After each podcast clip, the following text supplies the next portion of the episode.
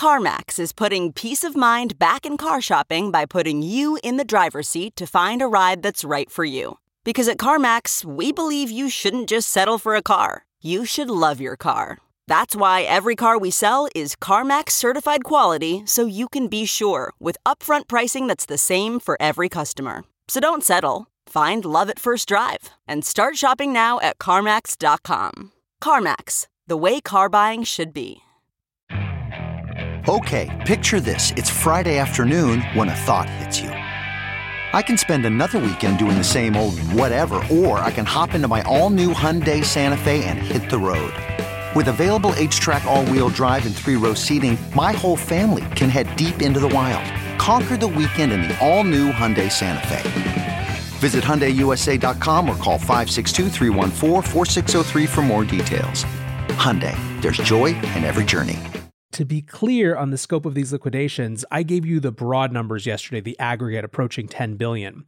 But to me, the bigger crazy number is 775,000 traders who had their accounts liquidated. That is a huge move. And part of what made this extra crazy is that on the way down, the apes kept opening up levered longs trying to catch the bounce back and then getting those liquidated as well. So even the attempts to counter the move down ended up contributing to the overall picture. Welcome back to The Breakdown with me, NLW. It's a daily podcast on macro, Bitcoin, and the big picture power shifts remaking our world. The Breakdown is sponsored by Nexo.io and produced and distributed by Coindesk. What's going on, guys? It is Thursday, May 20th, and man, we had a hell of a day yesterday. Truly one for the record books. I think I read it was ETH's second worst day on record. It saw Bitcoin touch lows that it hadn't seen since February, and the dynamics of the crash were particularly shocking. It was like watching the free fall of this entire industry. Yesterday felt like some combination of people scrambling to get out, people scrambling to get in, people scrambling to explain which FUD it was that had caused this thing, and then, of course, people scrambling to make their prognostications about where we go next. Now, however, we've had a full day, which is the crypto equivalent of a week in normal markets, under our belts. We've recovered a lot of the losses. Bitcoin is literally all the way back at 42,000 where it started. We've reset our positions and we've had a chance to more dispassionately explore what happened. If you listened to the show yesterday, you heard me go through each of the big areas of FUD and argue that the issue ultimately wasn't any one of those concerns, but an overall market narrative fatigue, nervous newbies, and liquidations that made everything more extreme. Today, I want to expand on that using a ton of great analysis from others. And the main point that I want to make is to demonstrate how much of these types of moves are shaped by market structure and setup rather than big narratives. At the end, I'll come back and explain where I think narratives actually fit. So let's start with the setup. Sam Trabucco from Alameda Research did a mega thread about this that I will reference quite a bit. He starts by pointing out that what was clear was that the narrative driving the upswing in the winter was all about institutions getting into Bitcoin, and in the spring it was the notion that many of those same institutions were starting to turn to ETH. But then he got to the inflection point and said, quote, which coins are rallying isn't all that matters though, and understanding reasons for the buying isn't enough either. We need to go deeper. I saw a ton of speculation that the rallies, especially the ETH rallies, were low leverage and spot driven, and therefore, quote, more organic somehow. An important implication of that is that, in the event of a downturn, there'd be relatively few liquidations. That narrative was super wrong, though, and it was possible to know that. How? Well, this narrative has basically been true zero times in the past three ish years. You can tell from the fact that all the volume is in derivatives or spot where the exchanges allow leverage. Now, the point Sam goes on to make is that this was not institutions spot buying ETH to drive up the price, just like it wasn't exclusively institutions spot buying Bitcoin to drive up the price. It was also traders going long with leverage. As he put it, quote, this was all on leverage, just waiting for a day like today to come along. Alex Kruger validated this as well, saying, quote, leverage in crypto has been above historically sustainable levels since early December. So if you are the kind of trader that fully exits a directional trade or asset class because too much leverage, you would have been flat since Bitcoin 20K and ETH 600 or so.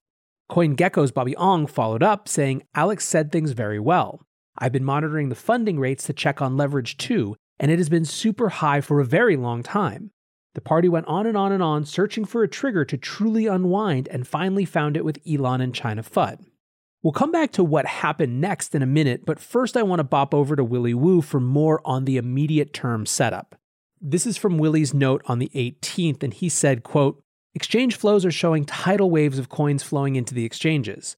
Whales are dumping out, but unlike last time, it's unmet by dolphin and shark buying.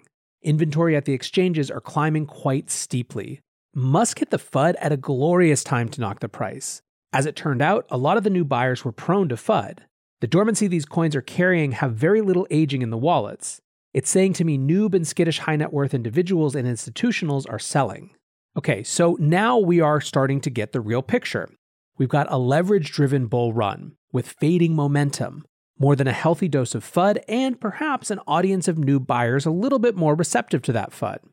Finally, we have coins being moved onto exchanges, setting us up for what happened next. Looking for the best way to unlock your crypto's liquidity? Nexo.io is exactly what you need. Borrow against your digital assets at just 5.9% APR. Earn passive income with yields of up to 12%. And swap between more than 75 market pairs with the instant Nexo exchange. Try the Nexo wallet app to get the whole 360 degrees of crypto banking. Get started at nexo.io. So let's get to the postmortem of the specifics of yesterday's crash. This is the write-up from Ryan Allis who writes the Coinstack newsletter. Quote, at 12:30 a.m. UTC yesterday, May 19th, everything was looking okay and Bitcoin was trading at 42k and ETH was at 3.4k. Other than having a rough weekend due to Elon's tweet storms and some incorrect China FUD recycled from 2017, things were generally okay in crypto markets. At exactly 12:40 a.m. UTC, Whales moved a net of 500,095 ETH onto exchanges to sell. At the time, this was 1.65 billion worth of ETH. This caused the ETH price to drop from 3,391 to 3,009 within 6 hours. At exactly 6:30 a.m. UTC, Whales moved a net of 13,555 Bitcoin onto exchanges to sell. At the time, this was 535 million worth of Bitcoin. This caused the Bitcoin price to drop to 37,976, which further led the ETH price to drop from 3,009 to 2,651 within five hours. Investors in Europe and the USA began waking up, saw the price declines, and got fearful. Once the price points of 38,000 BTC and 2.5k ETH broke, cascaded liquidations started piling up, forcing those with leverage to auto sell at market prices and bringing down the Bitcoin price from 38,000 to 30,000 and ETH to 1.8k within 60 minutes around 11:30 UTC. This was around 7:30 a.m. Eastern Time in New York City and 4:30 a.m. in Los Angeles. Sam Trabucco again reinforced this broad analysis. Remember, he said that this was just waiting for a day like today to come along. Quote, and come along it did, when there's a big one directional move with lots of aggro positions getting opened, and then there's a small reversion, liquidations create momentum and make it a big reversion. Whatever caused the initial market wide crash, probably a lot of Elon with some China and other vague regulatory news thrown in, or maybe it's a natural correction. It happened, and liquidations did a lot of the work of making the downturn more intense. Back to NLW again, and to be clear on the scope of these liquidations, I gave you the broad numbers yesterday, the aggregate approaching 10 billion. But to me, the bigger crazy number is 775,000 traders who had their accounts liquidated. That is a huge move.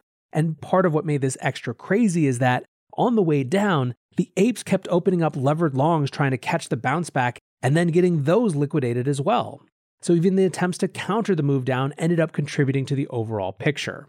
Now, there is another dimension of this story as well, which has to do with the infrastructure of the market. First, the good news. Mike Bucella from Blocktower said, quote, Yet another stress test of the nascent crypto market structure. The positive note here was the resilience of DeFi protocols, namely Aave and Comp, where they bent but they did not break, something the crypto community can certainly feel good about. Crypto Cobain put it more simply. All of DeFi not completely House of Cards collapsing and self imploding during the whole thing was actually a better outcome than expected. However, that was about where the good news ended. In the centralized exchange world, exchanges were absolutely hammered, for a while, it felt like no one was up and running. Coinbase certainly was throwing error screens for hours. Ryan Selkis tweeted out a big reason that sell off was so bad was because none of the OG buyers could access their fucking trading accounts. Not naming names, but that's frustrating. In other words, this was a systemic infrastructure failure even more than it was a mass panic. Unfortunately, the decentralized exchanges weren't necessarily much better. They kept performing, yeah, but fees were off the charts to execute trades. And all of this had specific consequences. There was a multi hour period where people who would have been absolutely gobbling the dip simply weren't able to. However, as we've seen, there has been a great recovery. In fact, I joked on Twitter if you had been a Bitcoiner out camping for the last 36 hours or so and just now looked at the prices, you wouldn't even necessarily notice that anything had gone wrong. So let's explore a couple more dimensions of this. The first is this idea of leverage. Is it a good thing? Ceteris Paribus tweeted, Seriously though, this market will never be taken seriously until we stop offering 100x leverage. It's fucking stupid. Chao Wang said, I used to be adamant about 100x leverage being detrimental to this industry, but now I also think it is what a true free market looks like. Hard to say if it's a net positive or negative. Pros and cons. For what it's worth, I don't think most people should use leverage. Personally, I almost never use leverage on a 150 vol asset, and when I do use leverage, it's really for the asymmetry versus leverage, i.e., I used options, but to each their own. In a piece about meme coins on Bloomberg, Nick Carter puts it really simply quote, It's more aggressive capitalism than we've ever seen. So, as you can see, you really can't tell this market story from a purely narrative perspective. Sure, Elon and China FUD might have been a little bit of a catalyst, but we have to understand how the specific market instruments being used to play these markets contribute to the nature of the moves. And if there is a TLDR, it's that they have a hyper accelerationist impact on both the up and the downswing. But you might be wondering how these words are coming from my mouth given how much I talk about narratives. I obviously think it's really important to understand narratives, but to do so, we have to understand what type of power they have and don't have. Let's use an example to make this point. Last week, when inflation numbers came out, Bitcoin didn't move. In fact, it went down. If you were on Twitter, you probably saw a bunch of Bitcoin permabears saying something like, her, her, so much for your inflation hedge. But even outside of those bad faithers, I had plenty of DMs with people asking a similar question. If Bitcoin has this great inflation hedge narrative, why did it go down on a day that inflation seemed to be so far up? My answer was always the same the inflation hedge narrative wasn't about Bitcoin responding on a day to day timeline to changes in the official inflation numbers. It was about setting a context that over a process of a full 12 months created the opening for institutional buyers to explore Bitcoin more deeply. Another way to put it is that the price of Bitcoin did respond to the inflation hedge narrative. It's what drove it into Saylor's treasury and then to break $20,000 after three years of waiting, and then finally all the way up to its cycle highs. In other words, narratives aren't about day to day movements, they're about broad patterns, which is why it's worth paying attention to another thread from Chow this morning. Quote, I'm seeing a growing tapering narrative in the macro world. This is by far the most important thing you should pay attention to as far as the bull market is concerned, more important than any chart, metrics, or narratives you're looking at. Let's not pretend otherwise. Virtually every coin, company, and product in crypto is at least indirectly fueled by central bank induced speculative fervor. So long as this is the case, we are highly vulnerable to central bankers' decisions. I'm going to explore more on what that means later this week. However, so as not to leave you on some big ominous note, I promised yesterday that I would ask around to a few folks who are deep in institutions to see what the actual story was from inside their conversations. Were these institutions freaking out? Were they panic selling? Or was it something different? What I heard was a distinct lack of stress. I heard that in general, most of the investors that had come into Bitcoin had come in with a very long term view and so had expected volatility along the way. I heard that some who had accumulated at higher levels did some tax loss harvesting and re entered at a lower cost basis. And just for a reference point, one firm I talked to said buying was 150% of selling. So perhaps these institutions really do have stronger hands than they're currently being given credit for. Whatever the case, I hope it's clear how important it is to understand not just narratives, but also market structure when we're examining Bitcoin and crypto moves as a whole. I hope the show has been useful to you and helped you think about things a little bit differently. And if there's more deeper that we need to get into on it, please let me know. As always, guys, I appreciate you listening. And until tomorrow, be safe and take care of each other. Peace. We're witnessing the greatest paradigm shift in finance in modern history.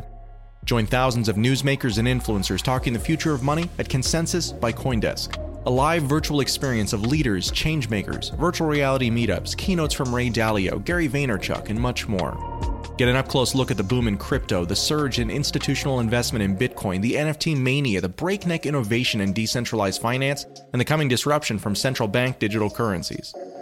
The Breakdown listeners can visit events.coindesk.com and use the promo code BREAKDOWN to save $25 today. Join us May 24th through May 27th for Consensus by Coindesk and register today at events.coindesk.com. Thanks for listening, and we'll see you there.